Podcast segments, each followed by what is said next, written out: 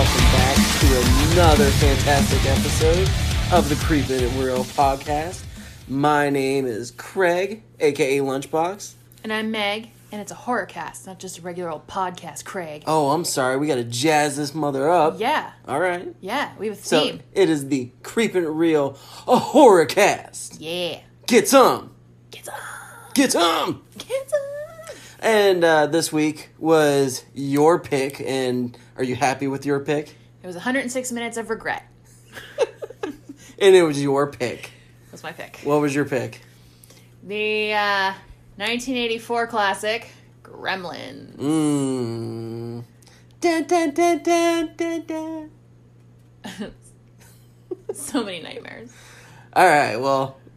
Well, the idea was... to face my childhood fears, I used to have fairly regular nightmares about fucking gremlins uh, when I was a kid that lasted till I was probably seventeen. Uh, no, no, no, corrected. It's lasting now. No, it's starting. It's going to start again. I haven't had one for probably the last fifteen years or so. Maybe longer. However, after tonight, they'll probably start back up again because little has changed. This was... This was uh, one hundred six minutes of nightmare fuel. Mm. I am giggling the entire time. This is fantastic. I'm having a bad time. All right, well... Well, let's... the thought was, okay, it can't be that bad. You were a little kid. I was seven the first time I saw this movie. You were a little kid. It should be fine. It's a horror comedy. Except it was missing the comedy. Well, I mean, when you have a movie that's based around Christmas time, and there is a lot of comedy parts to it. They're supposed to be funny, but they're not. Yeah, and there, uh, as a ki- when I watched it as a kid, I had the complete opposite reaction. I I was all in. Like, I was not scared of them. They they they were not scary whatsoever for me, and that was. However, watching it this time around and kind of uh, really putting some thought into it, there is some really terrifying horror parts in this movie. So, I mean, I could definitely see where one could get really creeped out. But there's one scene that we'll get into later that I looked over at you and I thought you were kidding. And you were like, oh, no, this, like you were not having a good time. And I was just like, nope. I've never seen you like this. I'm enjoying myself thoroughly. And I actually put that in my notes that I'm having more fun watching Meg scream, like squeam at this movie than I am actually watching Gremlins. So thank you for this. Thank you for this gift on Christmas in July. So you're welcome. All right, go ahead and get so, into the... Uh, some basic yeah. movie bits. The movie came out in nineteen eighty-four. Uh, it was the second highest grossing movie that year. What was the first? Do you know? Jaws? In nineteen eighty-four? No, no, no. Sorry, I, I just really like Jaws. No, you're nine years too late for that. Oh. Ghostbusters! Oh, god damn it. Right I'm, behind Ghostbusters. I feel terrible. Mm-hmm. God, bad fan, bad. It was made for a budget of eleven million dollars. And it grossed one hundred fifty-three point one million dollars. And a fun little bit of trivia for you. It was the first P G thirteen movie ever. That rating was created specifically for this movie. Really? It was. That's actually really cool. I like that. Mm-hmm. The movie stars Zach Galligan as Billy. Phoebe Cates as Kate. Uh, Corey Feldman plays Pete. Um, and Howie Mandel is the voice of Gizmo. Well, you can't, you can't uh, leave out uh, Judge Reinhold. What a great name. Judge Reinhold. He has a great name. He also had like three minutes of screen time. Yeah. He served no purpose. But I've, like, in any movie that he's really in, it's like. But it was always... the eighties, so yeah. He was like, you had to put him in everything. I, I mean, you had him in like Beverly Hills Cop, and I mean, I was a huge fan of him at, uh, in The Santa Clause. Yeah. So, I mean, yeah, he, he's always fun. Uh, the movie was written by Chris Columbus, who also wrote. Um, Home Alone two, and directed the first two Harry Potter movies. Yep. If y'all remember those. It was directed by Joe Dante, who has a sick sense of humor, and was produced by Amblin Entertainment, also known as Steven Spielberg Studio. Yep. So, this and, movie has a pedigree, yeah, weirdly and enough. Uh, and there's a lot of nods to uh, Steven Spielberg in this movie.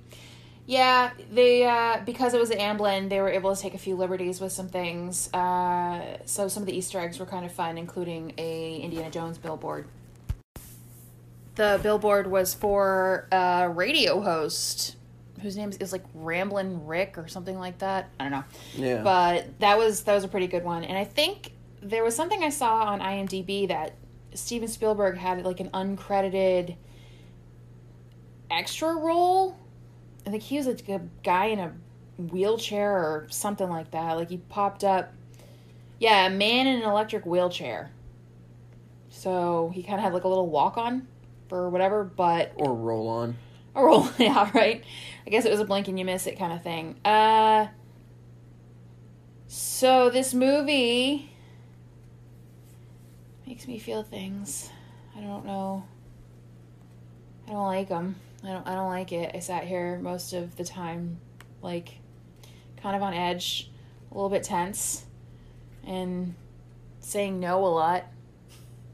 Yeah, you did. I feel like I was just noping my way through the entire movie. Yeah. Um, well, I guess let's jump in from the start there. Go ahead.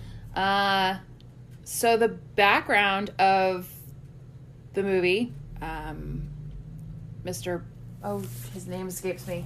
Billy's dad, Mister Peltzer, he is a f- mostly failed inventor, but you see him wandering through Chinatown at the beginning of the movie and goes into a shop where he tries to bully the shopkeeper into letting him buy this mogwai creature. He uh, he reminds me a lot of a kind of a failed Stew Pickles. Like, he just got all these crazy gizmos and, like, a lot of ideas that could possibly pan out, but they're just put together. Well, they're semi poorly. Yeah, they're semi useless. Would you call them that? Not no, not semi useless, but it's just one of those. It's kind of like you would uh, go into a dollar store and see some type of, uh, you know, as seen on T V. It's it's mm. seems like one of those yeah. gizmos. Well, he had made, he created remote-controlled lights, a mechanical egg cracker, the bathroom buddy, which was like a travel kit, which actually was pretty cool. And that, like I said, it, it was something that was useful, but not uh, not very practical for purchasing. Yeah, it was like a bathroom travel Swiss Army knife. And uh, a juicer for whole oranges for reasons. Um, but anyway, so the Chinese storekeeper, the shopkeeper, tells him, no, you cannot buy the mogwai because it takes a certain amount of responsibility to do it. Uh, but his grandson, who knows that the family needs the money, takes uh, Rand Peltzer around back and says, hey man, this is, I'm going to give it to you for like the two hundred bucks or whatever it was that he offered. And he gives him a list of three rules. Number one, no bright lights. They get hurt by bright lights. Number two, don't ever get it wet. And three, do not ever feed after midnight. All three of these rules are problematic. Yeah. And um, I was very curious as to how how the mogwai actually survives without liquid. Because you can't get it wet, but you they also say that you can't, um, like Mister Peltzer, when he's telling Billy and his wife the rules, he says you can't give it liquid at all. Like yeah, so no water. No, no water. Like, you can't give it anything to drink, and you can't bathe it. So it, every living creature has to have some type of liquid to survive. Mm-hmm. Billy can feed the mogwai, but it has to be before midnight, which also kind of seems a little chintzy, because then it's like, well, after midnight, when can you feed them? Mm-hmm. Is it within that midnight hour? So between twelve a.m. and, and one a.m. that you can't feed him? Or because time just can, you know, keeps on ticking. It's always after midnight. It's always after, yeah. yeah. So it's that's where it's kind of like, so when when it went, they never really specify when you actually can feed them, if it's during the day or right or or what have you, and it's uh, that that kind of seemed a little. Well, let's talk about these rules a little yeah. bit, because they they kind of get abandoned a bit. There are some issues because this movie takes. All right, so let's talk about the no bright light one. The the no bright light one is probably the only one that actually holds up, because it hurts them, and it can actually kill them, which we see at the end of the movie. Well, sunlight kills them. Bright lights just really, you know, makes it uncomfortable for them. So, like, the whole time I'm like, God damn it, just get Gizmo some glasses for Christ's sake. It'll yeah. solve one part of your problems. Yep. Because every time, like, you would walk into, like, a bathroom or something and a light is on. You had a bad time. Something that you abs- absolutely need for regular mm-hmm. day-to-day life. Gizmo's like, oh, no, no. And he's like, God damn it. Just, mm-hmm. it's so, I would not want it. I just, just give me Barney the dog. That's all I need. Right. So that one's pretty much the only rule that is the, that actually makes sense. Don't get it wet ever. It's Christmas in the upper Midwest. There's snow on the ground. There's, snow is made of water. And when the gremlins multiply, they're playing in the snow. So by definite, so by these rules, they should be multiplying all the time. Anytime they're out in the snow, their backs should be bubbling and little beasties should be popping out of them. Also, they're drinking beer at one point, and beer is like ninety-eight percent water. There's also...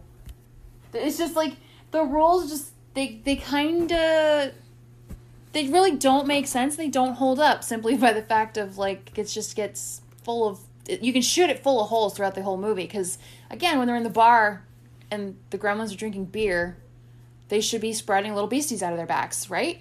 Yeah. Okay, and I thought that, too. As far as the bar scene, I actually did not even think about the snow. And that would make so much more sense. I mean...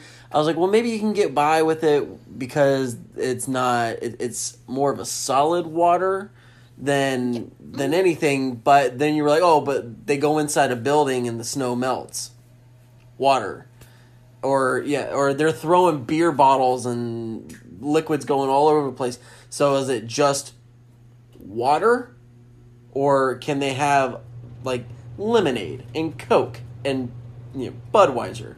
Cool, tall, frosty beer. Is that okay? Like, there's a lot of stuff that was kind of... Apparently, the beer is okay because yeah. the the little green beasties drank so yeah. much beer. Is it funny that the first time that I actually saw and and registered drug and alcohol, like smoking and drinking, is within this movie? No, no other piece of uh, entertainment. I it never registered that they were either smoking or drinking.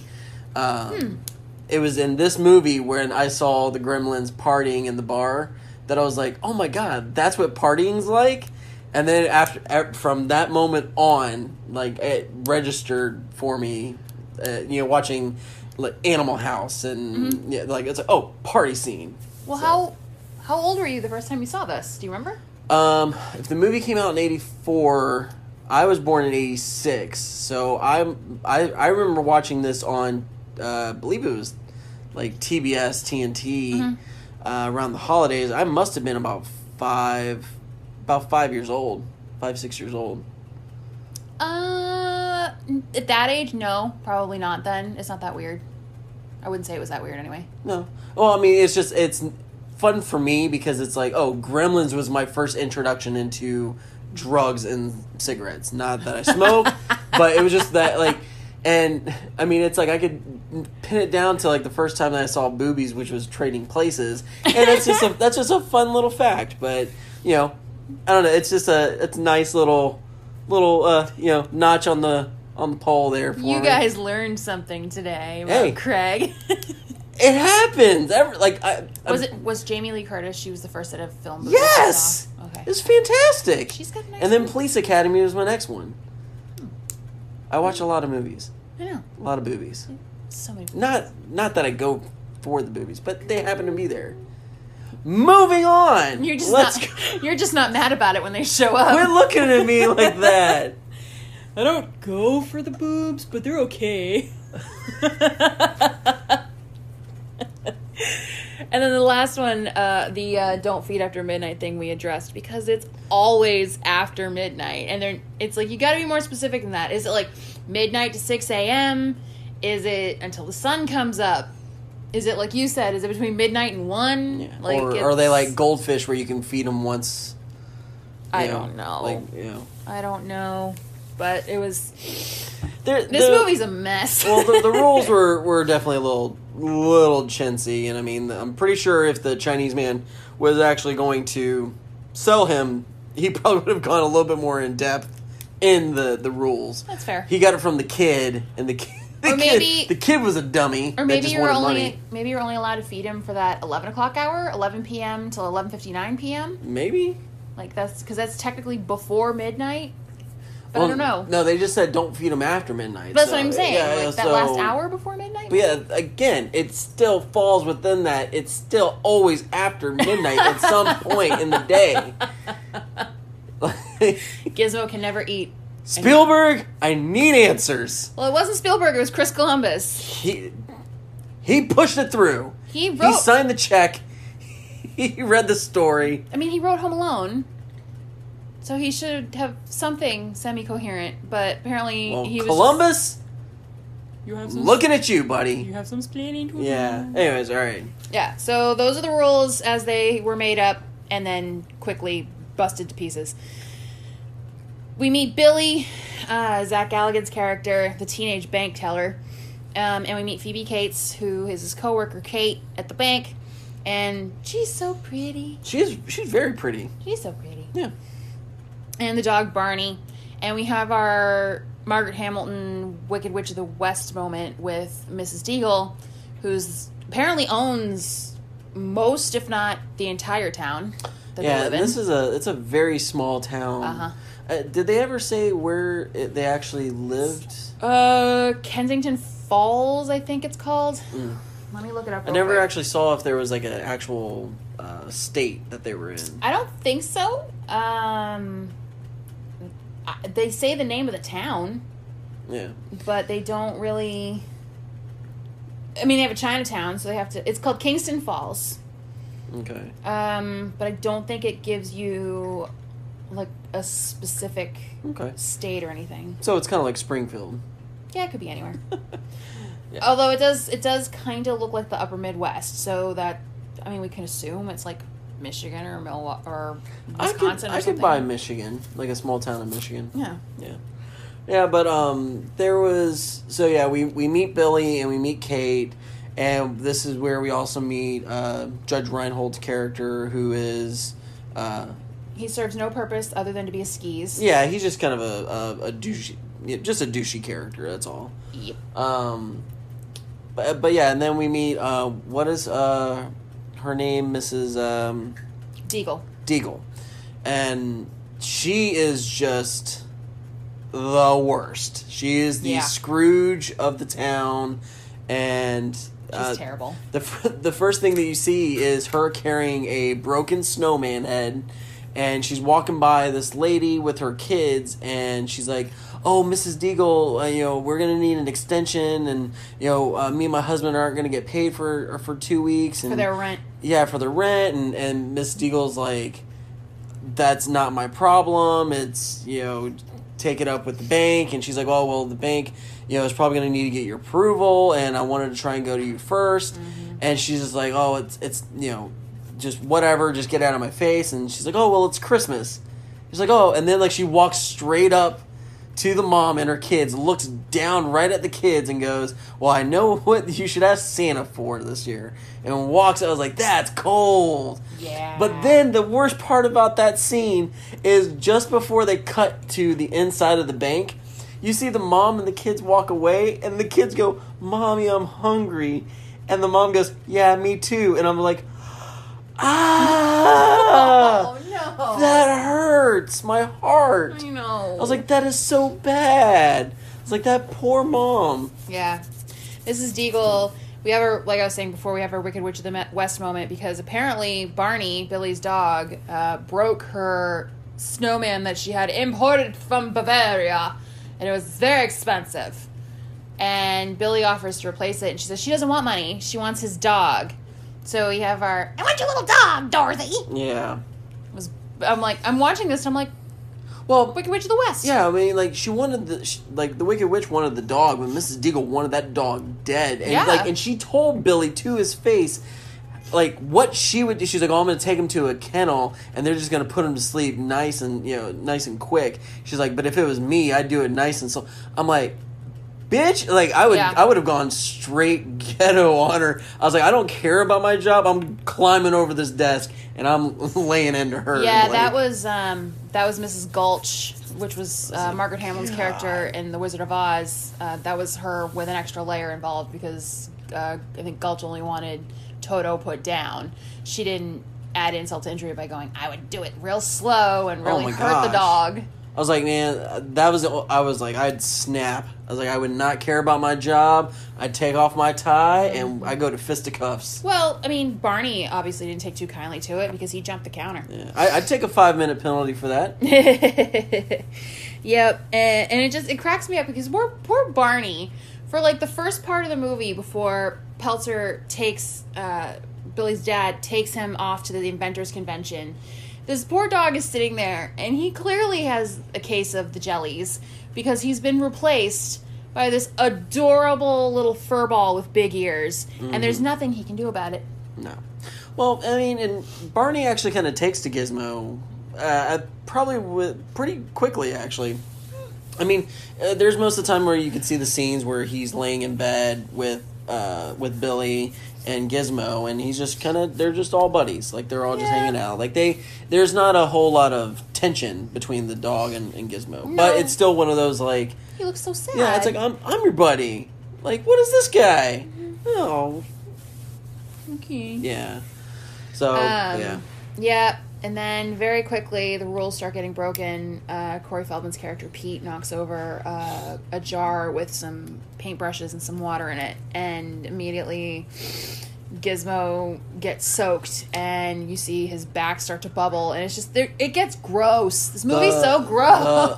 The, one of the um, one of the notes that I put down here was how fantastic the puppeteering yes. for this movie was. I mean, every for every gremlin, for ev- for Gizmo, for that scene when he first gets wet, the absolute pain and terror on Gizmo's face mm-hmm. for the puppet is incredible. Yeah, it was amazing. I was it was I actually had a moment of like, "Oh no." And even though I've seen this movie, you know, a hundred times, and it's it's still that part where in and with um, just with the sound that Gizmo is is just giving off, it's just it sounds painful, and yeah. it, and then all of a sudden, yeah, like you said, like you see the bubbling of the back, and then it the, the really, hairballs really pop gross. off and start growing. It's it's really really neat, but yeah, it was disgusting. Like I just I. Uh, on one hand, yes, I one hundred percent agree with you. The puppeteering, like the puppets and the special effects in this movie are amazing. Like the way that the facial features on the puppets move around and just the range of emotion and expression you can get. Like this is an inanimate thing, but they really did a great job of making you as an audience member get attached to Gizmo. Mm-hmm. Well, when you have eyes that big, it's kind of hard not to get attached to it. It's kind of like uh, when you first saw, was it the uh, the Furbies? That's fair. Like that. That's kind of the the same kind of premise. It's just, you just see big eyes, and you're like, oh, you just get locked in. Or uh, or the the T Y Beanie Babies. They just they all had the giant eyes. And, yeah, yeah. You know, and that's why I love great white sharks. Big eyes. No, it's not the same.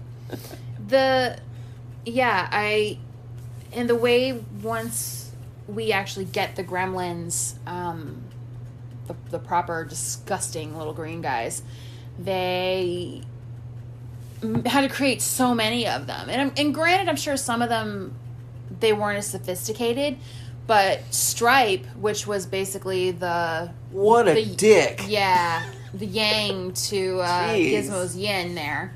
It... He was so well articulated, and just to see like how much viciousness they could put in his face was yeah. amazing. And he was, and he was a very smart gremlin. Yeah, he was. He was definitely the smartest of the bunch. Um, that scene where he realizes that all of his cronies have been taken out, and he immediately books it to the Y M C A and jumps yeah. in the pool. The fact that he knew to do that was nuts. Yeah, so that was that was really cool. He was hot. That was a hyper intelligent. Um, So, but, uh, uh I, and, and another, like, uh, really smart Stripe moment was actually right after, um, him and his cron- the first batch of cronies pop off of, uh, Gizmo, mm-hmm. uh, Billy has them in a box, and, uh, later on, a uh, couple minutes after that, uh, in the movie, uh, Billy's about to kind of go to bed. And you see uh, Stripe and his and his goons just looking like coked out meth addicts, and just they were just bouncing off the wall and just squeaking up a storm. So Billy's like, he looks at his clock and says, "Oh well, you know, okay, well it's before before midnight.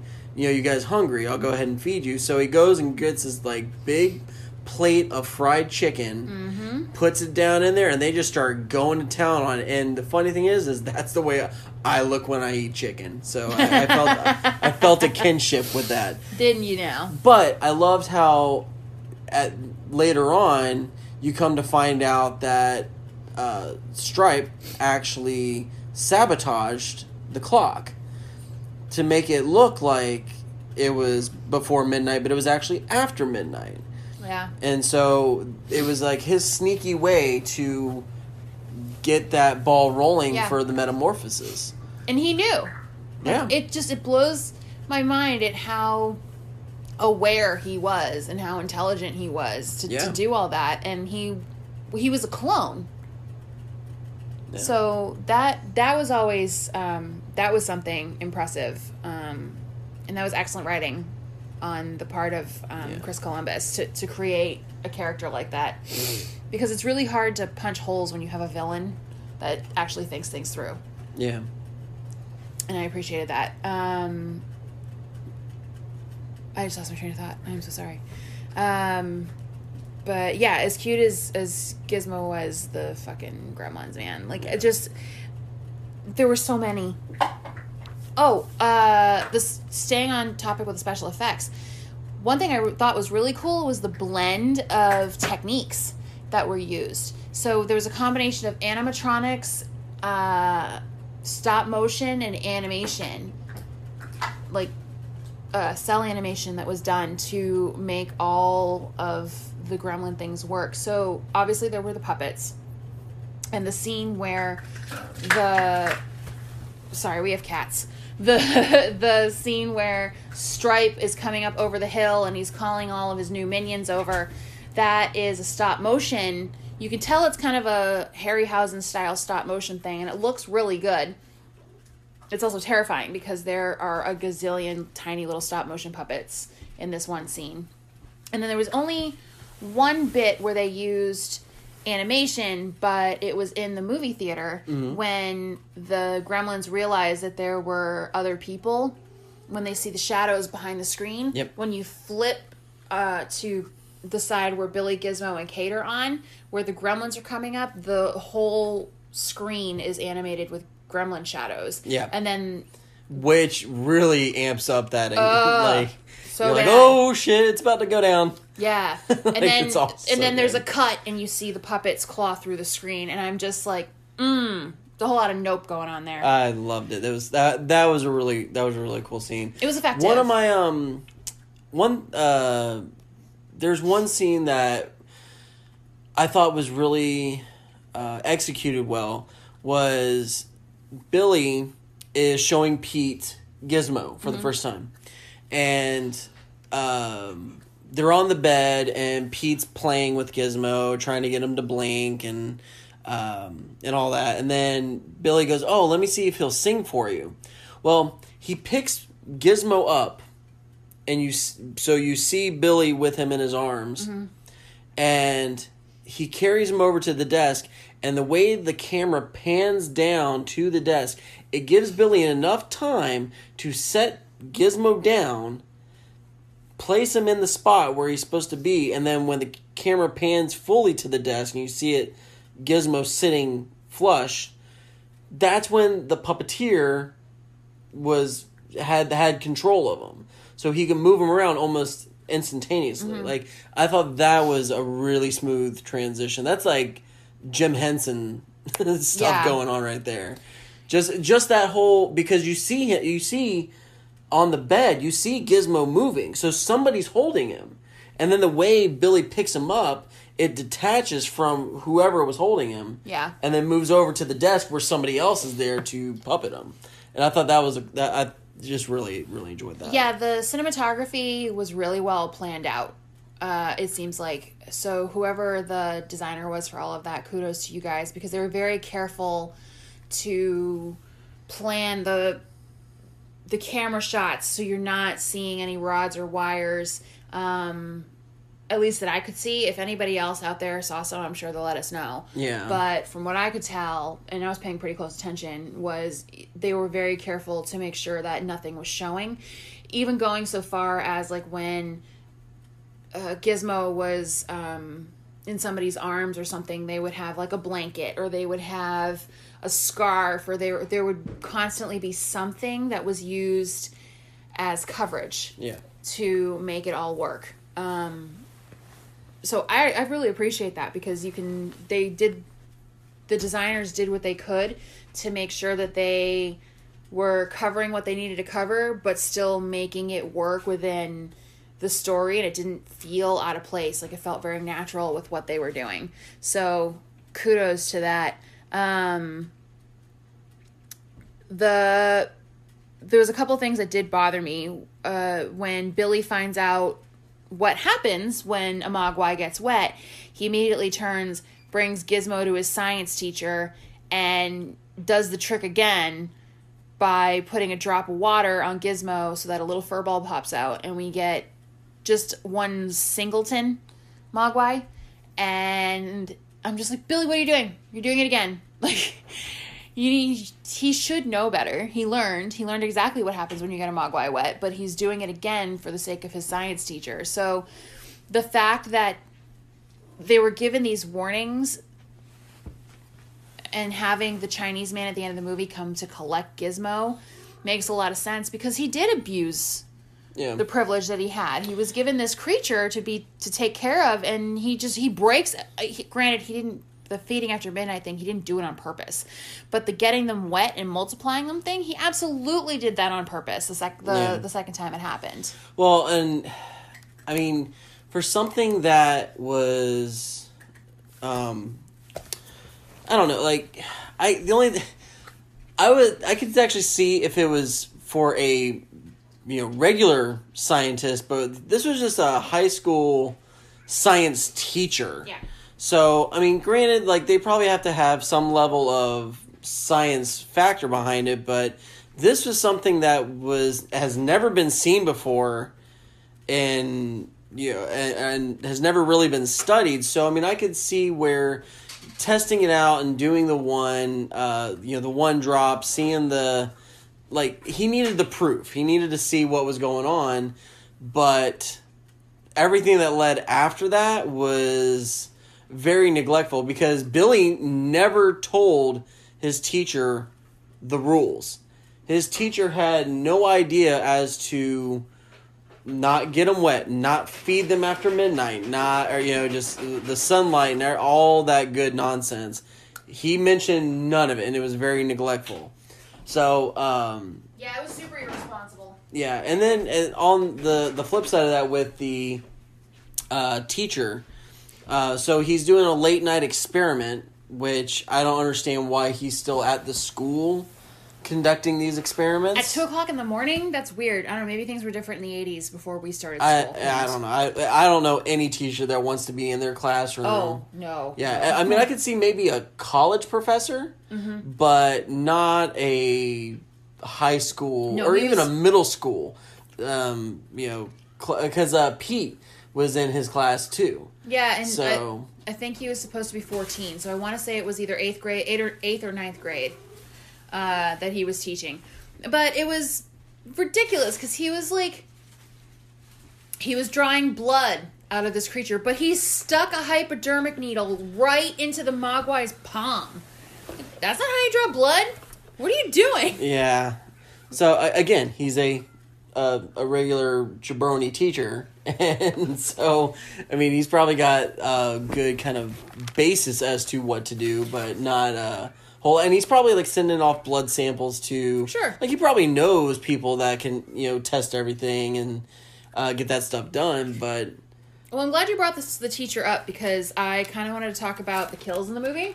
Yeah, because you know it's a horror movie and people have to die, and there's half a dozen kills total. Um.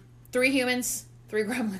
Well, three three humans that we see on screen. Who knows how many they actually ended up killing? That's fair. Yeah, yeah. That's a good point. Yeah. Um, however, yes, the the countable ones. There were six on-screen deaths. The first mm. one was um, the science teacher, actually.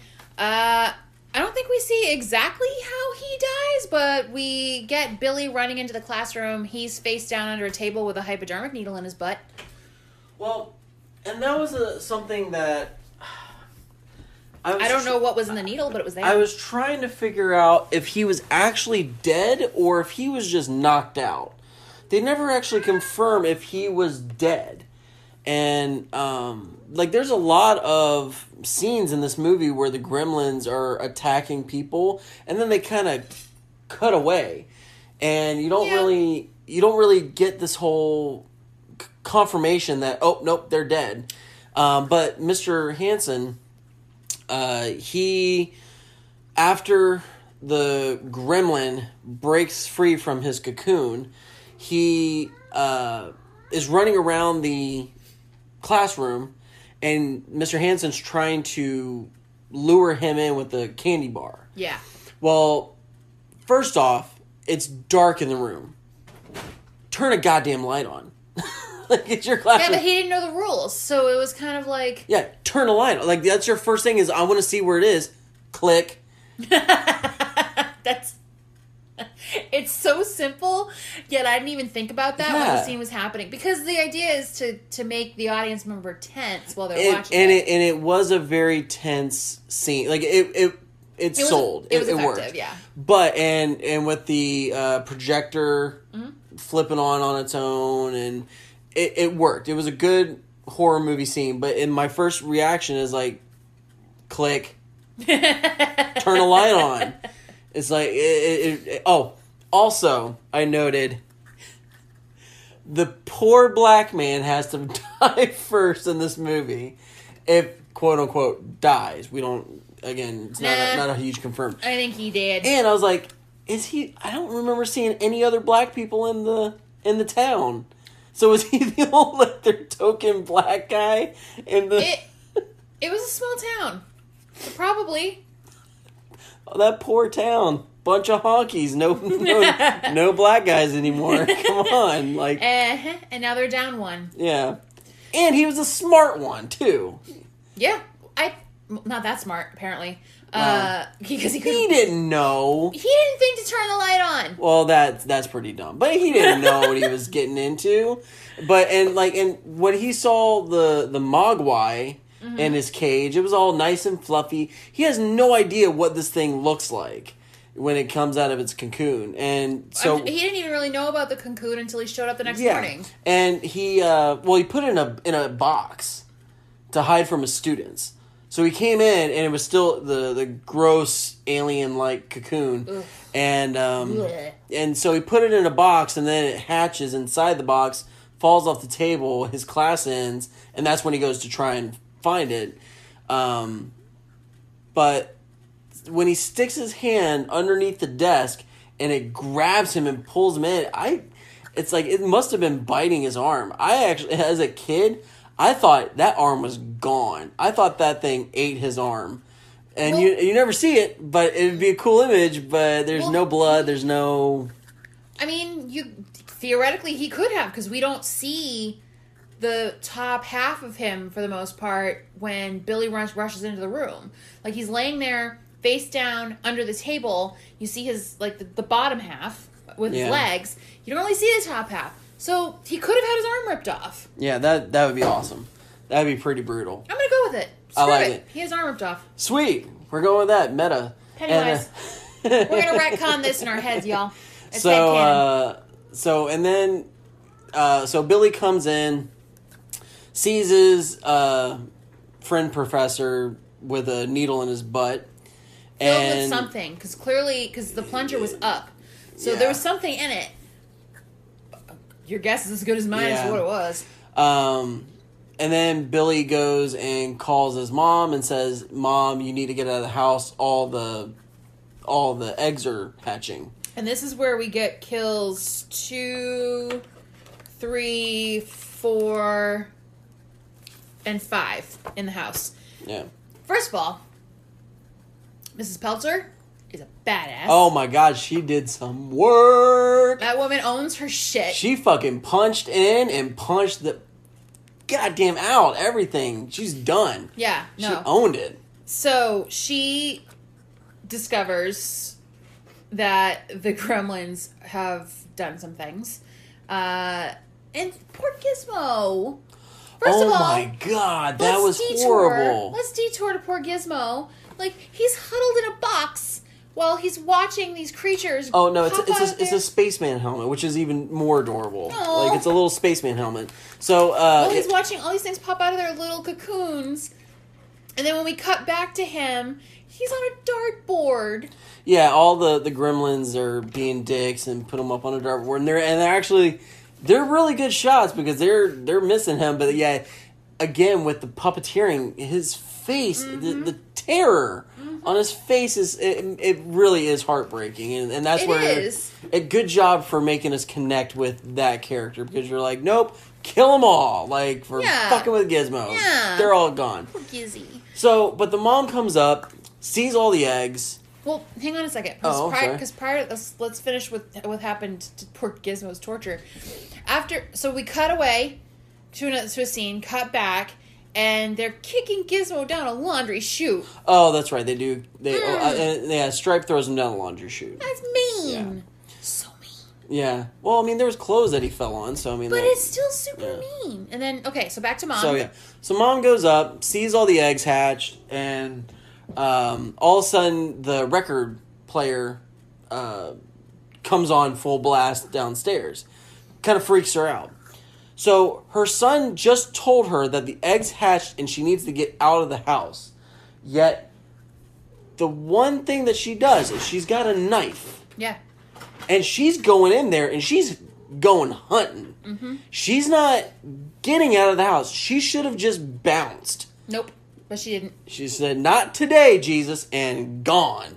And it was just... No. Not today, Satan. You got, you got the, the saying all wrong. Oh, there was a comma. It was just... Uh, Not today, period. Jesus. J- yeah, like, as an expletive? Yeah, yeah, okay. yeah, yeah. Yeah, but yeah, I mean... You know what I mean. You know what? We'll just wipe it. No, it, it's it's going live. It's fine. I'll own it. I'll own my, my whatever. Own your gaff. Yeah. Okay, anyways, she went in and took action and just... She's throwing...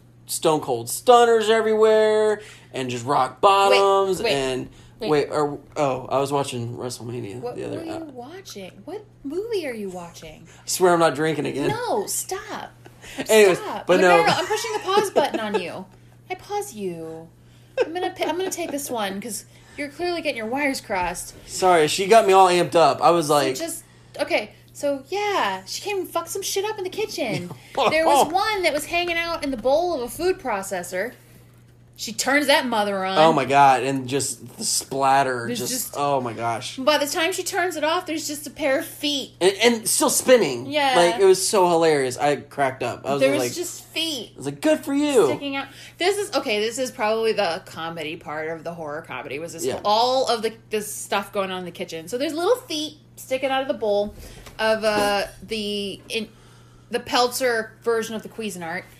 And then the second one gets stabbed. Yeah. So after after she hits the you know the, the high speed on the bowl, she starts getting plates thrown at her, mm-hmm. and there's one on the counter tossing you know plates like a madman, and she's got a table up and she's blocking it, and all of a sudden he runs out of plates and she comes at him with the butcher knife and just.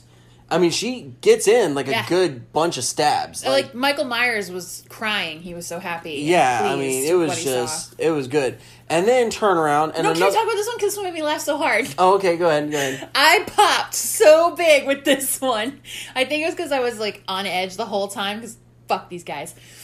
She stuffs a gremlin in the microwave and hits start on that mofo. And he blows up. And she blew him up.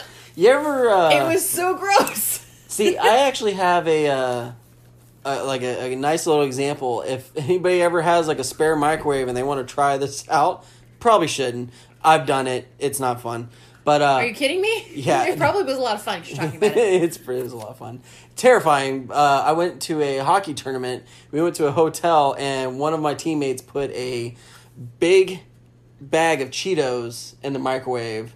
And the thing went, and yeah, that's kind of what this this thing did. So it was. That's all I, I could think about was this bag of Cheetos when I saw that. It just, you could see the gremlin inside panic. He's like, nah! And, and the, then you could see him expand a little, and then pop. And I laughed so hard at this fucking thing. I was like. That was the greatest thing I've ever seen. Oh, my seen. God. I didn't even think about this, too. The family had to go back in there and clean all that up. They did. Ugh. Yeah. Like, oh, well, that, just throw that microwave out. That ain't going to be cleaned again. Nope. It's time to get a new one. So, so, that so would... she hits the, the microwave, and then all of a sudden... So those are kills two, three, and four yeah. in the kitchen. So then she goes out to the living room because she hears uh, more noise. And you see the fireplace is, is a-roaring, and you see this uh, stocking moving. And you're like, okay, something's behind there. Classic horror uh, misdirect. She cuts the, the stocking, and toys fall out. And then all of a sudden, she backs up to the Christmas tree, and you just see red eyes oh, all up. littered up in the tree. And then it just, and like, the whole tree falls down on her, and all the gremlins go. And I almost want to put like a pair of red eyes in the tree for our Christmas, for this Christmas, but with the way you're looking at me now, it's kind of like a, it's a no go. So I'm gonna have to do that on the sly and just see if you notice it. Okay, that those eyes I don't like. No, I don't. You want me to divorce you, don't you? Like you're begging for it. You don't want to be married anymore. I understand, but you don't have to be so mean about it. Jeez. But no, that part was terrifying. It was like, awful. It, it was it was a very horror. It, it was a, like if you take away the Christmas whole aspect and of she's it, she's just stabbing blindly. Oh my! At yeah, the like tree. She's freaking out, and the, the gremlins are all and it, there's a it's a whole like batch of them that are in this tree, and they just lunge out, and then uh, Billy comes home, and his mom's on the ground, and one of the gremlins is choking her with Christmas lights. Yeah.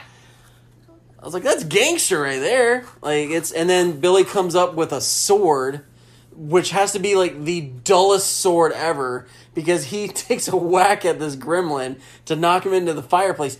Doesn't cut the gremlin at all. No, he cuts his head off. It wasn't. I no, he totally. I, I did not see that thing cut it off. There was no slicing. No, the it wasn't, only thing that was in that fireplace was a head.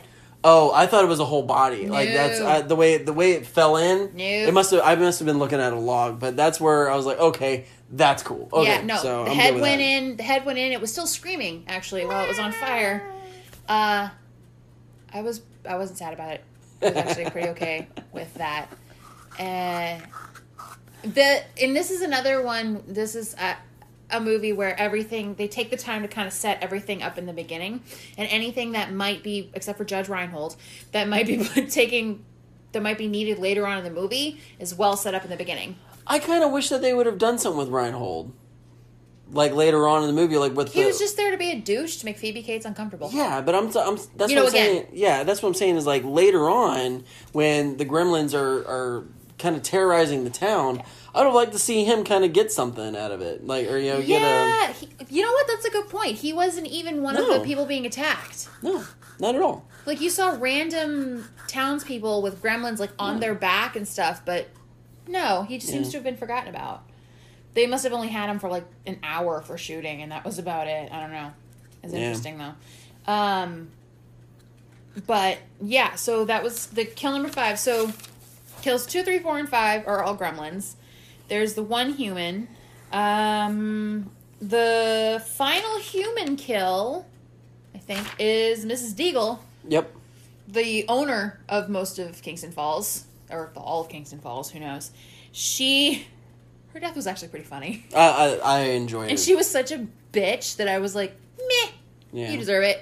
She has the stair chair, the one that, you know, because if you can't go up and down your stairs, it has a little rail and it rides you up and down. Something that I've always wanted to own, just because. To be lazy?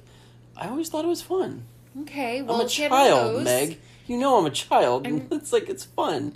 I just be riding up and down the stairs all day. She's lonely cat lady. Yeah. And uh, one of the gremlins sneaks in through the cat door, and she hears what she thinks are carolers outside, so she opens her door because she hates carolers and hates fun and apparently just hates being alive. So, but she opens the door up and sees this whole mess of gremlins out front, freaks out, shuts and locks the door while one's already snuck inside, and he's been he's toying with her chair, and you see him, like, fucking with the wires. And when she goes to ride up to the second floor after being scared by the aforementioned gremlin, it's she cranked to fifth gear and she shoots up the stairs like that scene in Casper. Yep. When they're riding down the the train to the the lab mm-hmm. in the basement, same kind of idea. She shoots up the stairs, but she goes so fast and builds so much momentum that when she hits the top, she cranks it. Uh, rides right into the top and is flung out of a second story window. Yeah. And uh, when she lands is almost instantly dead. So that She was, has to have been. That was pretty pretty good. She landed feet in the air. Yeah. So, and there's um, one of the other scenes that I always, as a, for me as a kid, I always remembered the mom dying. But she I think didn't, that was in the second one. That might have been the new batch. I don't know. I don't remember that, but it's uh but yeah, I always I remember the mom second. dying. But then um also uh the neighbor um uh oh what is his name? Uh, Morty? Murray. Murray. Uh the neighbor Murray, him and his uh wife uh, or the gremlins take his snowplow and run it through his house, and earlier on in the movie he's a uh, complete blitz drunk, and he's uh, going on and on about how uh, you know, don't buy anything foreign because they always hide gremlins. And uh, the... reminds me of my stepfather. Yeah, so it's just, oh, don't buy this, don't buy that. You know, just buy American. It's like they always. It's like gremlins were the things that brought us our, our planes down in World War Two, and uh, he's just going on and on. And then later on, uh, when he sees the gremlins in his snowplow plowing through his house, he's freaking out because he's like, there's a gremlin in my plow. There's a gremlin. Oh, my God. Like, he, I don't. I think he was more, I don't know if he was more terrified or more excited that there was a gremlin. And all of his, uh, you know, ramblings were confirmed. But then you see the, like, the big bright light kind of shine up on him, and then it cuts. So you think that he just got ran over by his plow and dead. And for the longest time, I thought he was. But at the end of the movie, you hear in the news report that they were talking to um, uh, to him and, and his wife in the hospital. So they lived. And so I was like, okay, that was not a confirmed yeah. kill. Yeah, because I thought it was they were going to be deaths six and seven, but they most decidedly were not. So yeah, uh, that works out just fine, I guess. Um, but the for a horror movie, the body count is fairly low. Yeah. If anything, it's the villains who have the highest body, like, the deaths of the villains have the highest body count, especially when they blow up the goddamn movie theater. Yeah. All right, so I want to talk about these gremlins for a minute. Because oh, oh, let's uh, let's pause for the cause here for a second, then we'll get into that there. So give us one second, and we'll be right back. And we are back. Thank you for that. Um. So yeah, I want to talk about all the shit these gremlins know how to do out of the blue for no reason. So I actually was writing stuff down that I had noticed in my uh, in my notes that I was just like, why?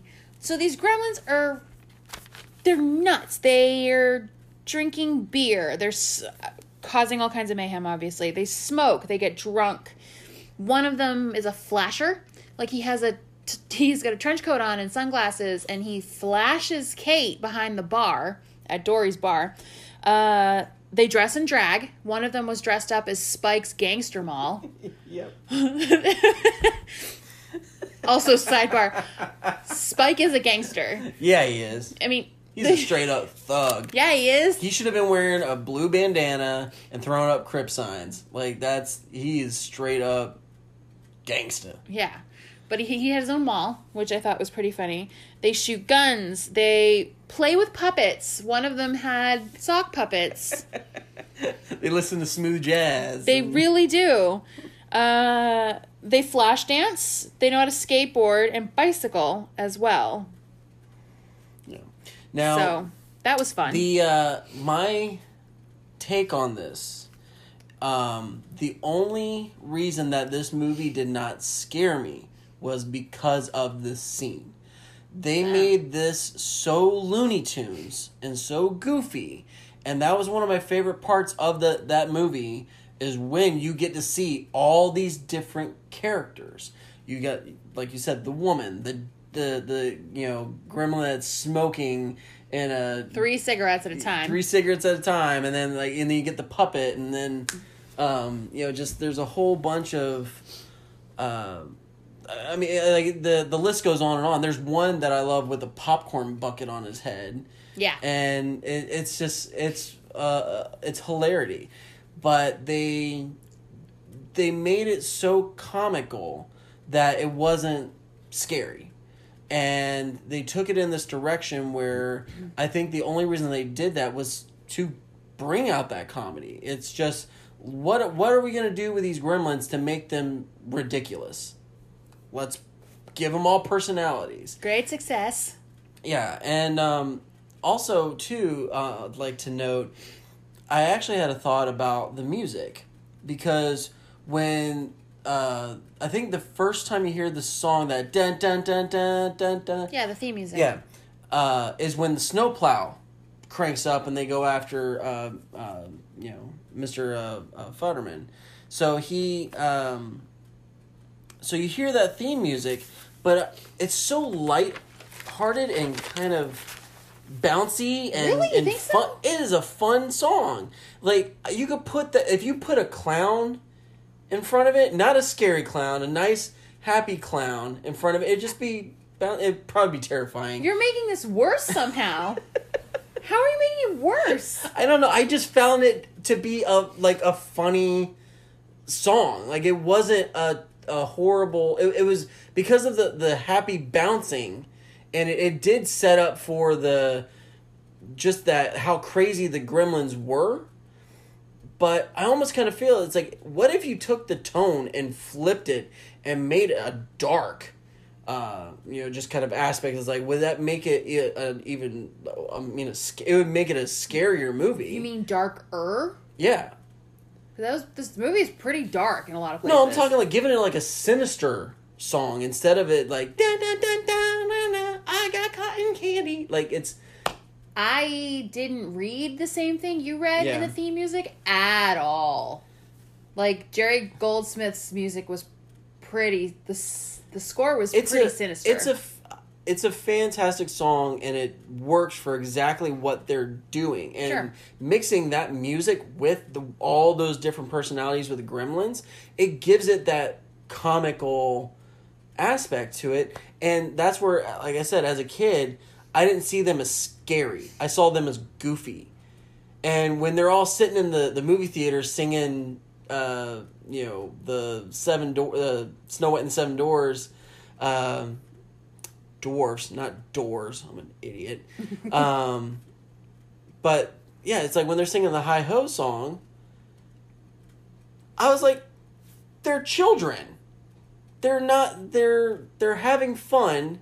They're not scary. They're in a, they're sitting there throwing popcorn around and just being rambunctious, you know, sugar overload, like beer overload. What they're like, I didn't see them as scary.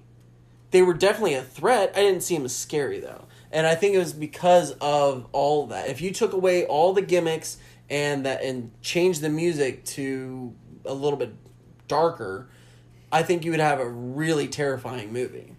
I disagree. I know you would. I did. Because you were squeaming over over there. Oh my god. You, I. Shut up. I really thought you were kidding around. No! Like... I was not kidding.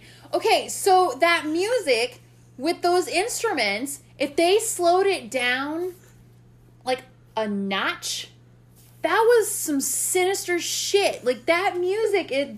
I don't know if they use a harpsichord or what, but there is a, a Casio. There's a t- probably it was eighty-four, but there was a tone to it that really did give a bit of that sinister vibe. And yes, the bar scene, some of it was pretty silly. And then a gremlin has a ski mask on and tries to mug Phoebe Cates. But what I love is how quickly she figures out the bright light thing. Yeah. When she's got the one sitting in front of her with the three cigarettes in his mouth and she's striking the match and offering to light, and he keeps backing away and like turning his head, and she figures out, oh, they don't like this. So she grabs the camera and yeah. starts the Polaroid and just starts flashing at them, and that's how she makes her escape out of the bar. That works pretty well until she runs into one that has a gun pointed right at her face. I'm like, that's bad. And then she walks outside when Billy gets there, and there's fucking mayhem all over the town, and there's gremlins on people's backs, and I'm like, yeah. and mm-mm.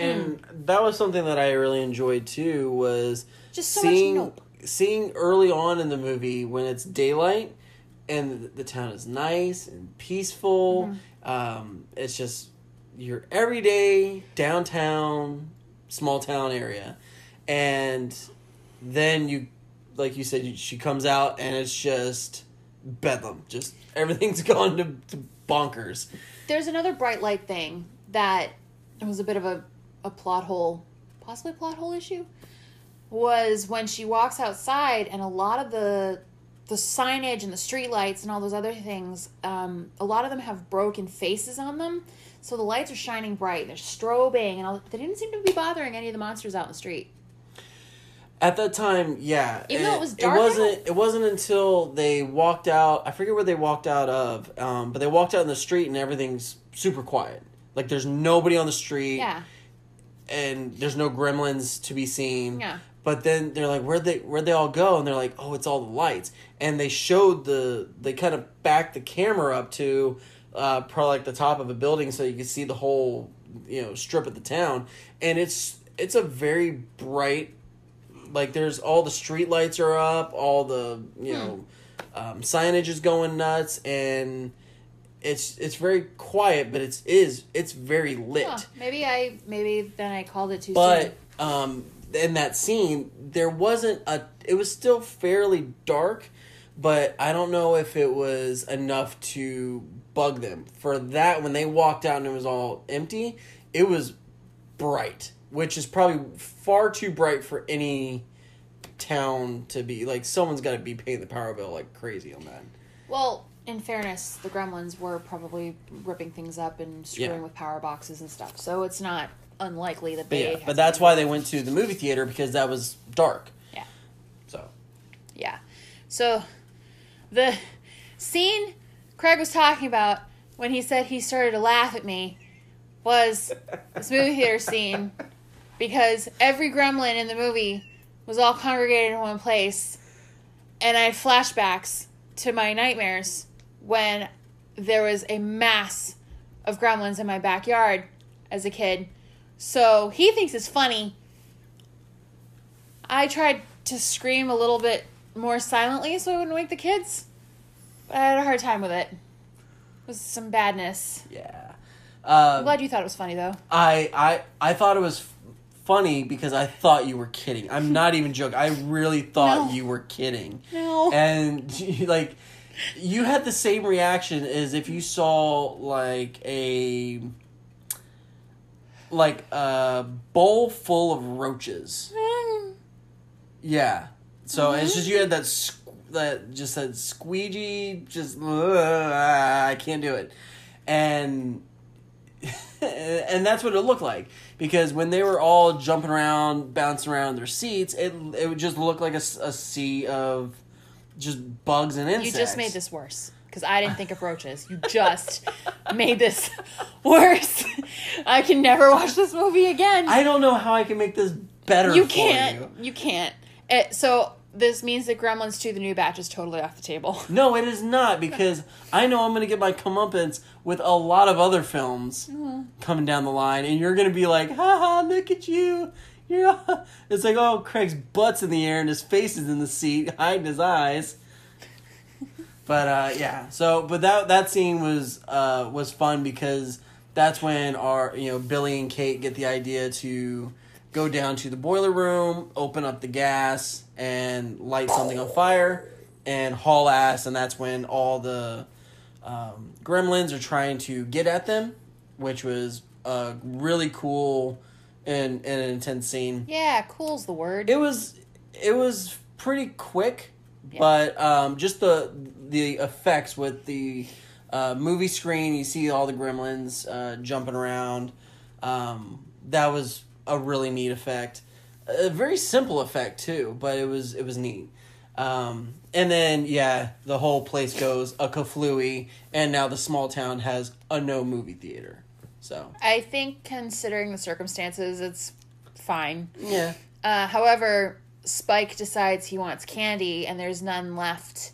Or Stripe, sorry, decides he wants candy, and there's none left in the theater. But conveniently across the street at the department store, there's a big pink sign that says candy that's lit up.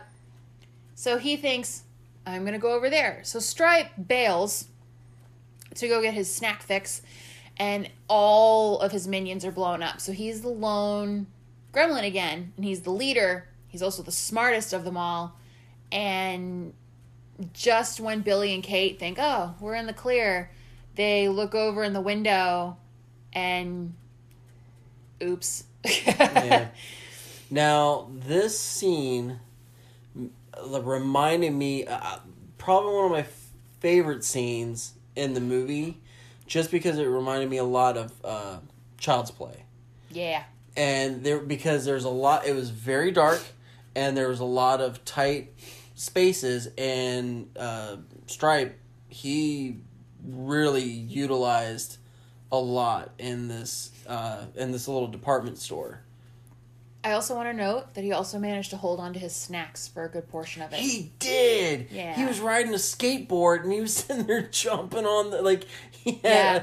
I, I forget what he had, but he, yeah, he was holding on to it. He, he had a real like, good handle on his snacks. And like scooting across the floor. Mm. It's like, Jesus, man. The, I mean, he knows what he wants to do. And Dude. snacks clearly were part of the plan. Like, he was going to go through with whatever he wanted to go through with. But damn it if he wasn't taking his candy with him. Yeah. So, which I thought was kind of a cute little touch. Yeah. And it just kind of showed a little bit more of his personality, where he's like, I'm going to get you and your little dog too, but first, snacks. Like, yeah. It just was funny. Well, all right, so Billy goes into the department store, and he's going after Stripe. Uh, Stripe has decided that he's going to hide from Billy. Mm-hmm.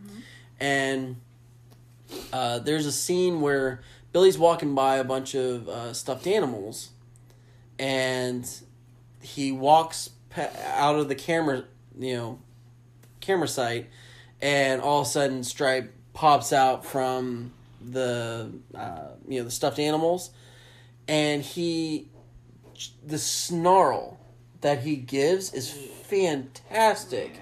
It looks so cool, and you could just tell, like, he's just plotting of what he's going to do.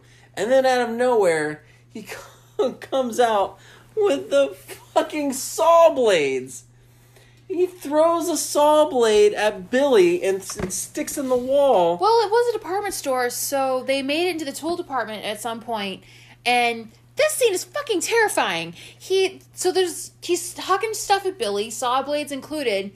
And then Billy's on the ground, and he's got a baseball bat to try to defend himself because he's kind of laying there on his back. And the f- Stripe gets a fucking chainsaw. And he's coming at him with his chains. I'm going to pee myself. Yeah. Because I'm like, this is so, right. so scary. Yeah, so leading up, I, I took note of everything that he used. So he starts off, Stripe throwing a saw blade is nuts. Then he uses a ball feeder to shoot uh, baseballs at Billy to knock him to the floor.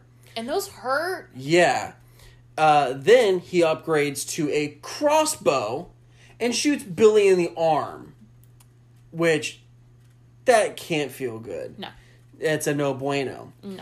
Um, then, he gets the fucking chainsaw and tries to cut Billy right in half. Luckily, Billy's got a baseball bat and he's he's blocking. Um, and then from there, uh, I, I forget how he got off of, uh, was that was that Gizmo that, that came in? Fucking gremlin with a chainsaw? Like, oh my god, yeah. Oh, horrible and, and image. They, they, they started it up where he was coming out from something, so you hear the rev, and then he kind of comes from the shadows, and you see him, and it's just like, Texas Chainsaw Massacre-esque, and it's like, oh my god, he's got a chainsaw. Thankfully, it's it's one of the electric ones with a short plug. But it was still like, oh my god. Yeah. Yes, Gizmo decides to take matters into his own paws, and he jumps in the little Barbie remote control car, and he's driving like a bat out of hell to go save his buddy Billy. And um, his dad had showed up, because he'd been trying to, while all this is going on, his dad's been, he's been calling the house, no one's picking up, he's freaking out. So his dad hitches, jumps in the car, he's got Barney with him, and somehow is driving past the department store when he sees shit going on through the windows. So Barney's barking, he jumps out of the car, he jumps through the window, and uh, Rand goes in after him.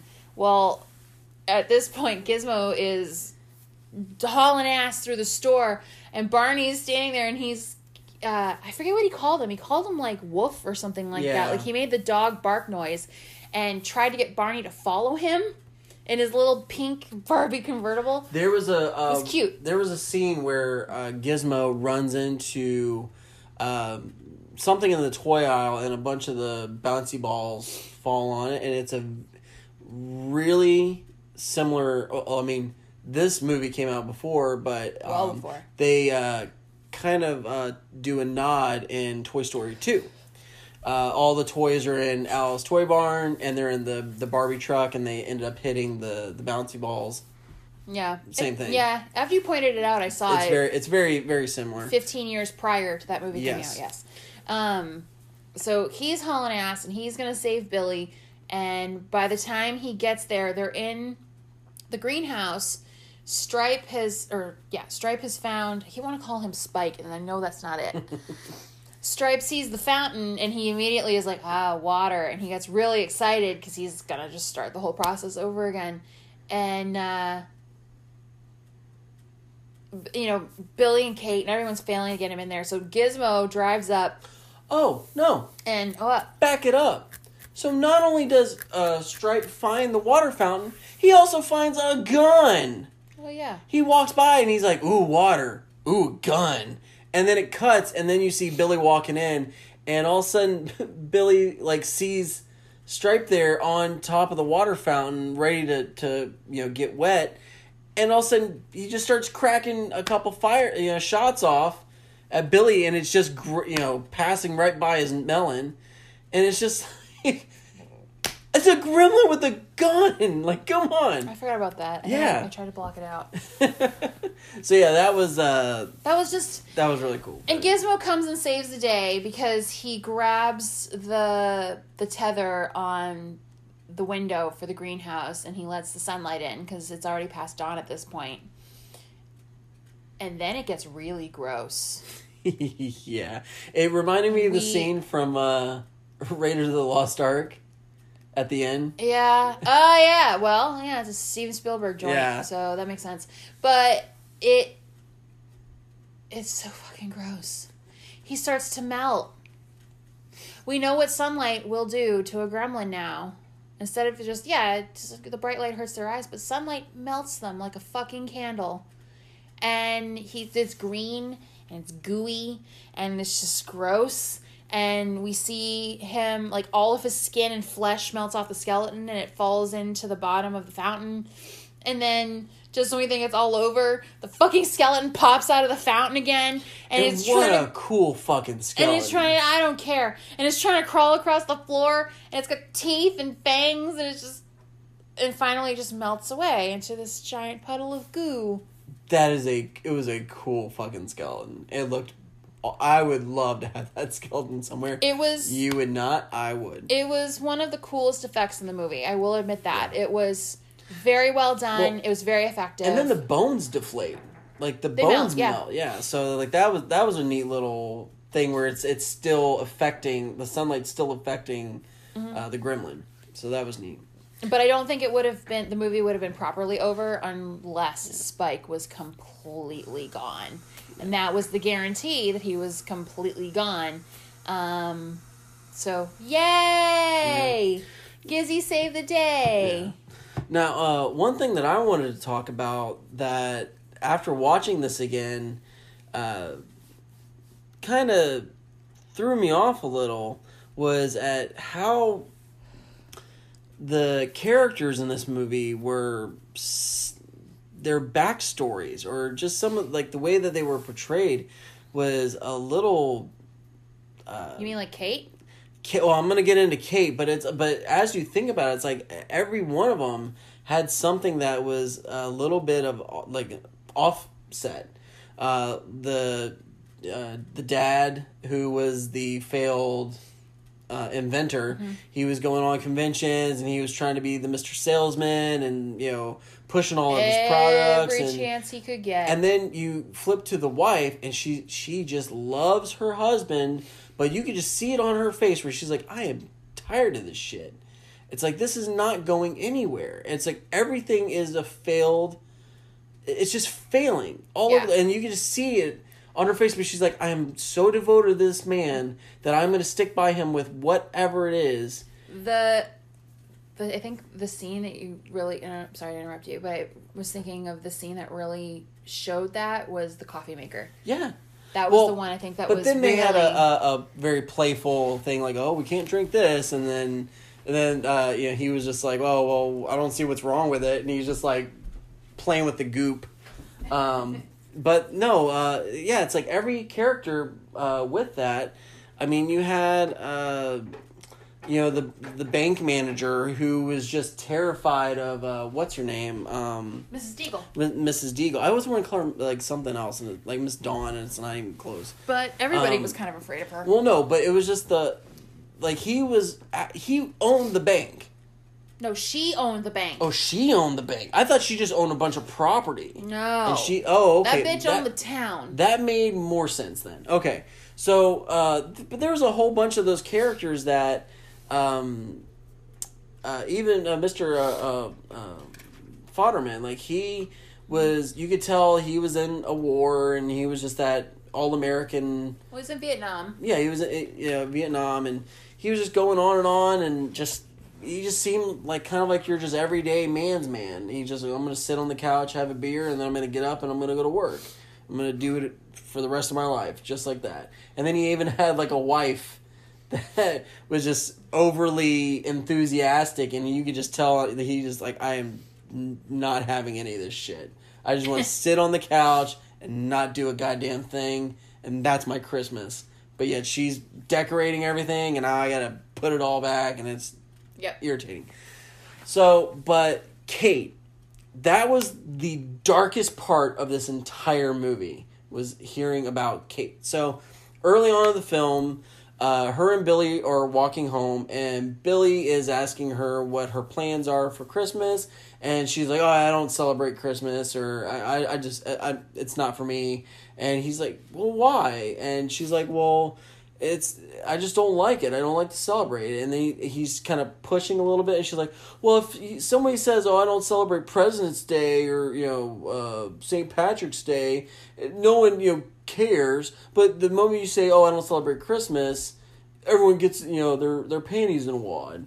Not verbatim, but um no, not, that would be really awesome if she said that, but she didn't. No, but you basically got the crux of the story there. So at the towards the end of the film, just before they go into, I believe it's the um the theater scene where they go to blow everything up, she's yeah. in there with Billy in this room, and she go, it kind of comes out of nowhere. Yeah, I don't really feel like there was a whole lot but of lead into that she, story. Yeah, if, if I was Billy, I'd have been like, okay, alright, we're gonna go kill these things now, but thanks for that. Thanks for sharing there, pumpkin. I'm glad you finally wanted to open yeah, it. Yeah. Not appropriate. Yeah, time. We're gonna talk about this later. Um, but, so her backstory, I'm going to read this. I took note of everything. So I, I said, Kate's backstory is so dark. She, she's a little girl, and she realizes that it's cold inside her house. So she goes to her fireplace and lights a fire. Uh, a few minutes later, she notices a, uh, kind of an off-putting smell that's coming from the fireplace. Her mom calls the fire department, and they break open the fireplace. All of a sudden, they're thinking that it's going to be a bird or a cat that died in the fireplace, and, and you know, that's where sure, the smells come deal. from. Well, it turns out that it's her father dressed as Santa Claus. Mm-hmm. Uh, the night before, her, or it was like a couple days before or something like that, uh, her dad decided that he was going to dress up as Santa Claus and surprise the family. And come down the chimney. As you do. um, well, he slips and s- breaks his neck and dies instantly, from what the fire department says. And she's like, and that's the moment when I realized that Santa Claus wasn't real. And then that's when Billy goes, huh. Okay. Cool story, bro. Not quite. And in my brain, I'm like, that's fucking deep. You should never celebrate Christmas ever again after seeing that bullshit. You know, God, I'd go for Kwanzaa after that. Like, there's nothing with yeah. Santa. Like, you, that's all this girl is ever going to see for the rest of her life is a Santa Claus suit and seeing her dead dad. Like, she saw that as a kid. That's terrifying. Yeah. God. So she's broken. Yeah. Bit. She's a little broken. But she's beautiful. She's so pretty. She's so pretty. I know. But Jesus. God. Yeah, that was a pretty... Your your reaction when she started telling it... Towards the end of that story, she was telling you were just like, oh? What? Oh, am a goodness. Jesus, take the wheel. was, was, that, was that a better one? Is that better than what yeah. it is? Okay. Jesus wept.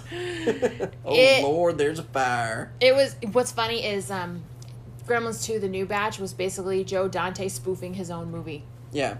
And he do, he revisits that uh, story. Uh, the The thing is with Phoebe Cates telling that story is, yeah, so it was kind of already set up at one point because Billy's like, well, why don't you like Christmas? But it comes so out of nowhere, and it's such an inappropriate time that it takes you out of it when you're watching the movie. Because you're like, where the fuck did that come from? Nobody asked. Yeah. Like, it's just out of the blue. Like, she was feeling, I don't know, something, and just decided she needed to open up and tell it. It's kind of like, now's not the time, but thanks. And it just, if it hadn't come out of nowhere, I think it would have been perfectly fine. But it also didn't fit with her character.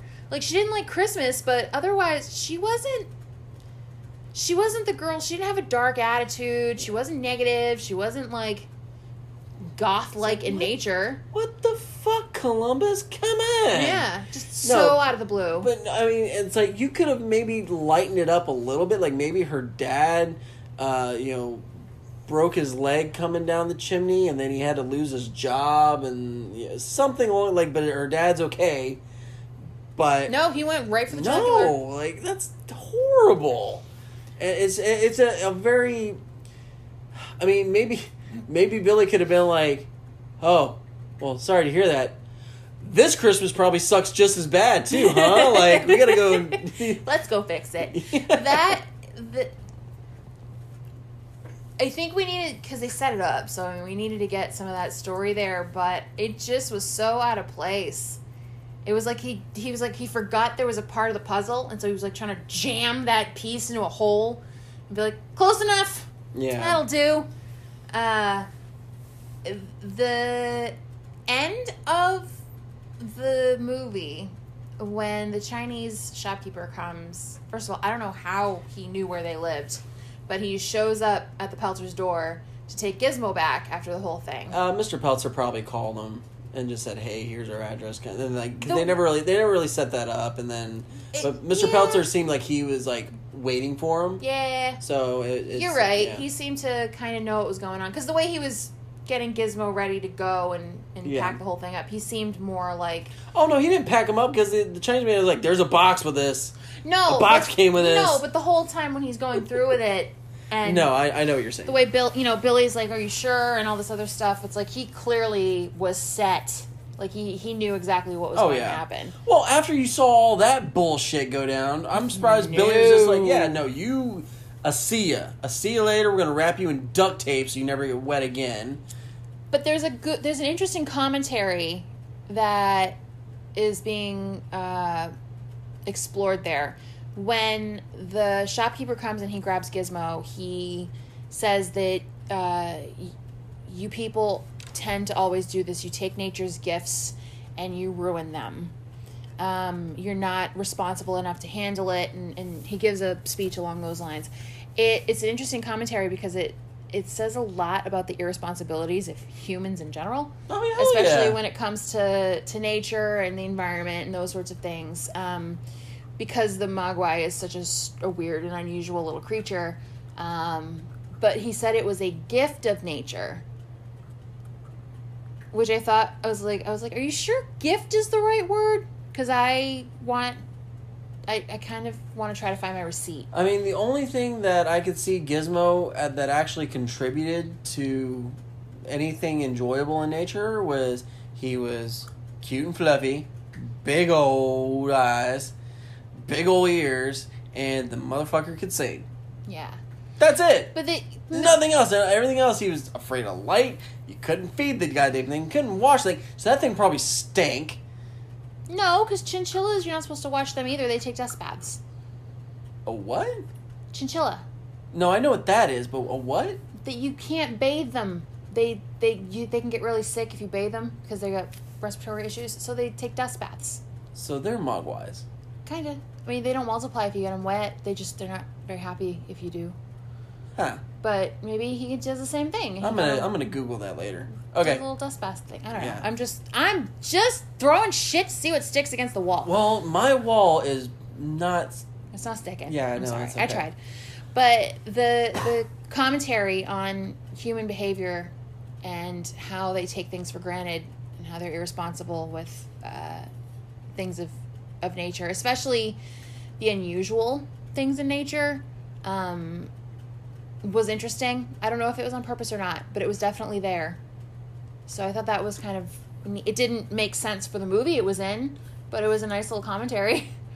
Oh, I mean, it it did make sense because of, of everything that did happen. It, it, I really think that if the old man or the old shopkeeper actually sold... Uh, you know, uh, Peltzer, the the Mogwai, and gave him the big rundown of everything that he needed to do, I think it would have been a little bit more serious. Or it's like, hey, I'll bring the Mogwai to your house, and then we talk to your... I, I give you the rundown with your family. But if it's that serious. On hand, it's, it's kind of like, oh, I'm just going to put this live grenade right here on the desk. I'm going to turn around. And whatever happens, happens. It's got a, a pretty light th- pin there that, you know, it's just a, a quick pull and, and you're good to go. Um, it That's kind of what happens because it's, it's he has the Mogwai. It's back a little bit, but it's in the, the lobby of this shop. If it's that important, why are you going... Why is it there? Why don't you have this thing hidden in a room? Or at home or something. Or some, I mean, I think they live there in that shop. Okay. But, but still. But it's a thing where it's... A person came in, looked around, tried to sell you a bunch of shit, and then turned around, heard singing, and was just like, oh, what's this? Oh, I'll buy it. two hundred bucks. And then... No. It's like... It's, take the goddamn thing out and yeah. lock it up. Like, if it's that dangerous, if you know what's going to happen. And, yeah. and, and it must have happened before because, um, and it's like, you never actually know how long a Mogwai has lived for. No. You don't, you don't know if they're, if, if maybe, uh, Gizmo is the original and that's why he's so gentle and docile, and then when he spawns, it I, it, it mm, just kind of goes nuts. Kind of, I mean, maybe, but the I think Stripe was a special case because the rest of them were pretty docile before Spike kind of sunk his claws yeah, in there. Yeah, yeah, Spike, Spike was the uh, or Stripe, Stripe. Stripe. I keep calling him Spike, and I don't know why, but yeah, Stripe. I think Stripe was the exception. He was just. I think if it wasn't for him, the rest of them would have been probably a little energetic, but otherwise fine, more Gizmo-like than not. But Stripe yeah. was just, he, something happened there. It was a bad clone, and shit went off the rails. It ha- I mean, I don't want to be like, oh, well, it happens, but it does, it happens. Sometimes yeah. things just don't, you get a bad copy. You get a bad one. Yeah. Just like with any anybody who's had enough kids, one of them is not going to turn out okay. Uh, it's just law of averages, I guess. Um, so, skull rating? What are your thoughts? Um, I'm going to actually call this one a four. Yeah? Four out of five skulls. And it's actually a three point five. Based off of the movie, it's a three point five skulls, just because, yeah, there's a couple of things with the Mogwai lore of when can you feed them, when, you know, you can't bathe them, so maybe you gotta do that dust bath thing that you talked about that I didn't know that was an actual thing. That was a thing. Sounds dirty. It's but, not- um, anyways, but, like, there's a whole bunch of stuff there that kind of, you know, plot holes or whatever, but um, you can kind of get around that. And then as the movie goes on, yes, with the horror aspects of it, it really does set up for some really cool scenes. And it does uh, remind me a lot of Child's Play, where they really utilize a lot of the corners and the rooms mm-hmm. and dark areas. Uh, and the puppeteering was stellar. I was probably one of my favorites. Howie Mandel as Gizmo, which always makes me laugh because... See, like just yeah, just seeing Howie, and then just picturing him doing that high pitched voice, it just cracked me up every time, because um, I know he was you know Bobby, in you know Bobby's World, but uh, still, it's just it's not a voice you hear every day coming out of a man like that. Um, no. So there was a lot of cool uh, you know kill scenes with the uh, the Gremlins, which I was really enjoy. But the only reason I'm giving it a four was seeing you squirm. That because I've never seen you do that, so it really made me in a way made me happy to see you. So that made the re- movie. Wait, that made the movie better? Yes, because I don't I don't get to see that too often. All of our friends are so desensitized to certain things, and I and I've been with you for years, and I've never seen you react that way to a movie. I've seen you jump. Or get surprised at something, but never like, oh, I can't handle this. Oh, no. This is going to be bad. and like putting your hands in your face and like you just you're like I'm gonna I gotta leave. I've never seen you act like and because I don't have that reaction to this movie. It's more of just a, a lighthearted comedy with horror aspects in it.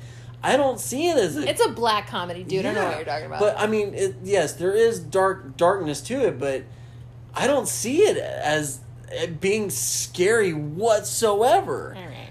But that's where it's like, I enjoy it, so that's where it's going to give me a four. And granted, there's going to be a bunch of goddamn supernatural ghost movies that you're going to show me, and I'm going to go, oh, no, I'm in trouble. All right, all right. So just to make sure I have this straight. Jeez. The movie on its own is a three and a half, but yes. my reaction bumps it a little yes. to that four. Yeah. Yeah, it's a perfectly lighthearted comedy because he hung a dog. The Sp- Stripe hung was, a dog by Christmas lights. That was pretty... That's lighthearted. That is gentle, like, ball tickles. First, first of all, how, okay, I want to know... Okay, so... We see uh, Gizmo and Billy sleeping in the bed, and then uh, uh, Stripe, before he mutates, with the rest of yeah, his when cronies, when they're all still fluffy, they're all sleeping, and then you see Stripe kind of wake up, and he's kind of giving a grin, and then you hear, uh, like, Billy wakes up, and he hears something outside, and he walks out the door, and he sees Barney hanging from Christmas lights. How the hell did that little ass, you know, mogwai get, like, the, the dog's gonna wake up instantly? Like, you, I, anytime you go, like, there's no way you're gonna walk up to a dog and push him, and then he's just gonna be dead to the world. You wanna know, there was, Stripe has friends. He probably took all five of them to get the dog yeah, but out. The dog didn't make a noise. It's just, like, for it to be that stealthy, good for you. But that poor dog, you can just see on his face, like, I didn't sign up for this. Like, me, me no want. Uh, I, all right, so I'm probably going to shock the masses here. It, I'm giving it four out of five. Like, Yay! A solid four out of five. Because it's still effective for me. And it maybe just, just be me. I don't know. But... Even, I saw this movie when I was seven, and I haven't, I don't think I've seen it since. So you're talking twenty, almost twenty-seven years removed from the last time I watched this movie, and I'm now afraid to go to bed because I might have gremlin nightmares again for the first time in forever. Uh, that says a lot about it. The puppeteering was amazing. I was made to... feel things for Gizmo. Like, I sympathize with that poor I little... I love Gizmo. That poor little buddy. I wanted little Gizmo. Like, I wanted a little doll. And, uh... Like, I wanted that... Like, I just felt for that little buddy. And, uh... Just... Just looking at Stripe and being like, you're a fucking dick. But the puppeteering looked good. It was not a gory movie. All... Except for the blowing up in the microwave thing. Um, was it actually made for kids or like no. or, or young adults? Well, that's the big question, and I heard this on another podcast uh, that covered this movie. The big question is, who is this movie made for? Because it's not. Because there's some weird bits to it. Like, Billy is clearly a college age yeah. student, but he's hanging out with a fourteen year old kid. For what reason? We don't know. Yeah. The. Well, I think like, maybe he was just, like, a, a neighbor kid that they just kind of hang out and... I don't know. Uh, like, he just bugs them. I don't know. Yeah. But, like, the P G thirteen rating was created specifically because, and for this movie, uh, thanks to Steven Spielberg, because it wasn't... It didn't have enough of the elements that would have made it a solid rated R, but it was definitely... There was more going on that didn't make it appropriate for a, a P G level movie either. Like, it's not meant for little kids because it's so crazy... But it's got enough silliness in it that it doesn't feel like it's quite meant for adults either, at least not on purpose. And it's just like, it fits in its own weird little category of just oddball movies. And that's the big question is, who the hell is this movie made for? Hmm. Like, specifically, like when, when movie, yeah. when movie makers go into a project, they have a specific demographic in mind. I'm curious as to what the specific demographic was when this one was being worked on, because I've got questions. But yeah, I'm going to give it a four out of five because... I'm proud of you. I still, I, it still makes me feel the same things. Maybe not quite as intensely, yeah. but I I got reactions, and uh, I'm not, I'm not, like I said, it was one hundred six minutes worth of regret. And uh, one other thing that I was actually really uh, happy with was the uh, the acting. The acting was actually believable. Mm-hmm. In a movie like this, it is so easy for somebody oh. in this movie to jack it right on up. Yeah, they could have gone way over the... Someone could have gone way over the top with it. Someone... Or it could have been just done badly. Like, it was really easy because this could have gone, like, goofy B-movie real fast. I, I think if I had to critique it... And this is uh, not... All the... Like I said, all the actors were... Did a great job, but the... Um, Billy, I think, would have had to been... Kind of, I guess, my least favorite character in the movie, and it's a very uh, out of all of them. It's not like a, it's a big deal, but uh, he just seemed very uh, just not with it the whole time. He just kind of seemed lost the whole movie. Like, yeah. like or when uh, when Missus Yeah. when when uh, when he's getting yelled at in the bank, he's just like, "Oh, well, I'm really sorry," and just no emotion, just. Oh man, I'm really like, oh yeah, really, like really... wow, like he just seemed like a lost puppy pretty much most of the movie. Yeah, and it, or I mean, like there was time where, like, I mean, when he, they were going to the theater and blowing stuff up, he was, you know, in hero mode, and and that worked. But there was a lot of it where he was just like, a what? Well, this huh? was this was actually his uh, Zach Galligan's first yeah. feature. Like he hadn't done a movie prior to this. He'd done some stuff on T V, but and. And like I said, he sold the character, and I'm not talking bad at him whatsoever. And this is one of those things of saying, oh, he's like my least favorite character, even though like they're all high levels. Like it's sure. not a, nothing bad what he did. And, and for a first go around, awesome. Like yeah. good good for you, man. Yeah. So I think that is a wrap on Gremlins. I'm I'm happy about it. Yeah, you feeling yeah. good? At least one of us is. All right, so a solid four out of five skull rating from both of us. Go check it out um, if you haven't seen it, or if you haven't seen it in a while. Um, it is a Christmas movie, if any of you were wondering. It is one hundred percent a Christmas movie. It is set at Christmas. There's all I kinds actually, of Christmas elements. Uh, There's Christmas music. I actually watch this movie more at Christmas than I do at Halloween. Mm.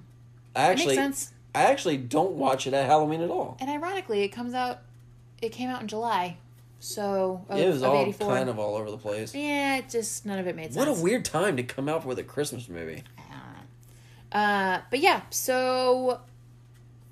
Go ahead, like, like, subscribe, comment, share. Um, try to grow our audience, and we can't do that without you guys. So find us on the... Pretty much any podcatcher. Uh, I Apple Podcasts, Google Podcasts, Spotify... Spotify... Spotify. Why that was so hard, I don't even know. Oh, man. I had a Craig moment. Yeah, you did. Tongue don't work so good. The brain is working, but the tongue's not willing. Uh, do you want was, me to give it a shot? Just no. Okay. It's fine. I got it. I can do the closing, I promise. Jesus, take the wheel. So, where was I? Yes. So, go ahead. Do, do the things with that. You can find us on Facebook at uh, Creepin' It Real Horrorcast. You can find us on Instagram at Creepin' It Real. If you have any suggestions for a movie you'd like to have us ra- uh, rate, analyze, rip apart anytime in the near future, go ahead and email that to Craig. You know that one better than I do. Yeah, it's uh, uh, Creepin' It Real, and that's uh, R E E L dot C M at gmail dot com. And to update you on the Facebook, it's just Creepin' It Real. Okay. At Creepin' It Real, and that's uh, Facebook and Instagram. Okay, so I thought we were horrorcast nope. on that. Okay, whatever. No, it's too many letters, and I don't feel like spelling it all out. So. Wow. Yeah. Okay. Lazy. Apparently. Um. Uh. Yep, and uh, feel free to interact on our social media. Again, you can uh, mention something there. We yeah. do polls and all kinds of fun stuff. Um, I got a couple more ideas coming down the pike, and we will have announcements as those pop up. Uh, but I think that about ends this podcast. What do you think, Craig? Did I miss anything? Um, I'm pretty good. All right. So With that, I've been Meg. I've been Lunchbox. And we'll see you next week.